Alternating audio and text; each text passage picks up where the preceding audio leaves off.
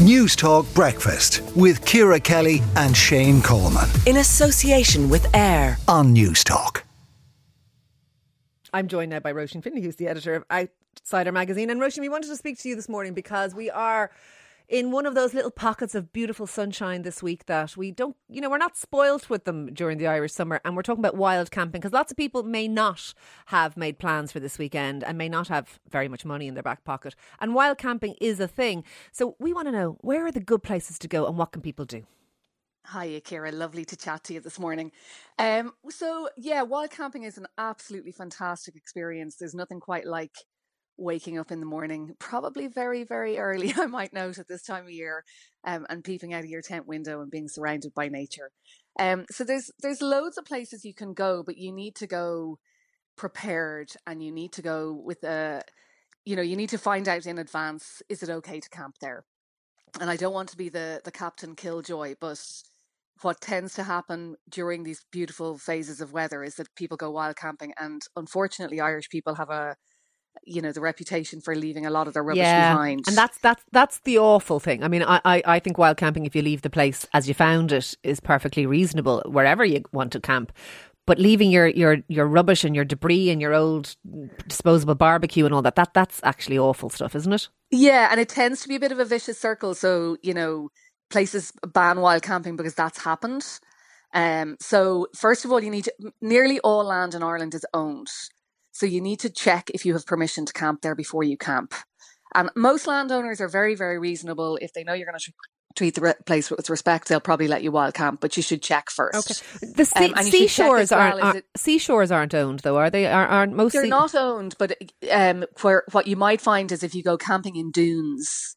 Um, a lot of those dunes are protected. Oh, okay. And you can do a lot of damage in dunes. People don't realize that it happens very innocently.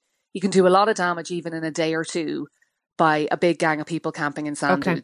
So you just need to be very careful. If you were um, to go wild camping, is there anything in particular you need? Because obviously, if you're in the wilds, you may not be next to a shop or a takeaway or a, a restaurant or a bar.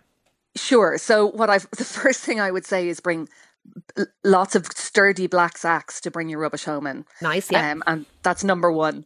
Um, also, think about the toilet. Where are you going to go to the loo?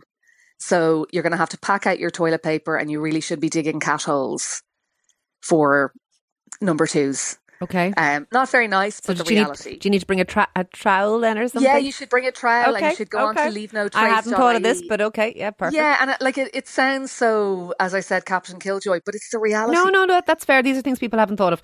So, and you, if you think of one or two bags, people camping, trowels, not such a big deal. But if you have loads of people, okay, a big deal. Perfect.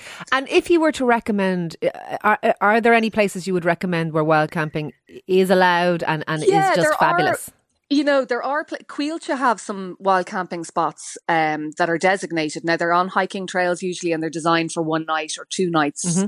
ideally, and then you're supposed to move on. Um, some of the national parks, and again, you really have to do, do, your homework when you're when you're looking for them. But some of the national parks have some designated camping areas. There's a place up in Ballycroy where they have fire pits.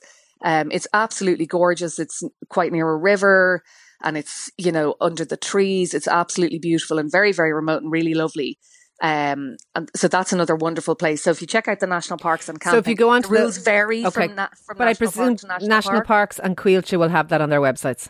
Yeah, they do. Um, but they the, the rules vary, and fires is a very very big point. It's a huge yeah. one this year because it's incredibly dry. They just had some big terrified, uh, yeah, terrified there. of gorse so going up no and stuff. fires. Okay. Really, you shouldn't be taking having a fire unless they have given you a designated fire spot. Area. Okay. All right. Um, Look, stoves are a better idea than campfires anyway, and they're much more efficient. Okay, although not as romantic. The little, the little primacy stovey things. Yeah, okay. and you can, you know, you can get your lovely coffee then, or your, you know, yeah. when you're waking up your in the couple morning, of sausages. You, you, need, you need that coffee exactly, and your sausage.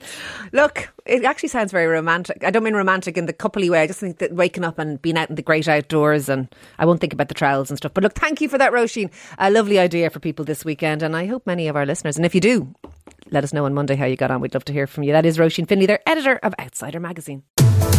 Newstalk Breakfast with Ciara Kelly and Shane Coleman. In association with AIR. Weekday mornings at 7 on Newstalk.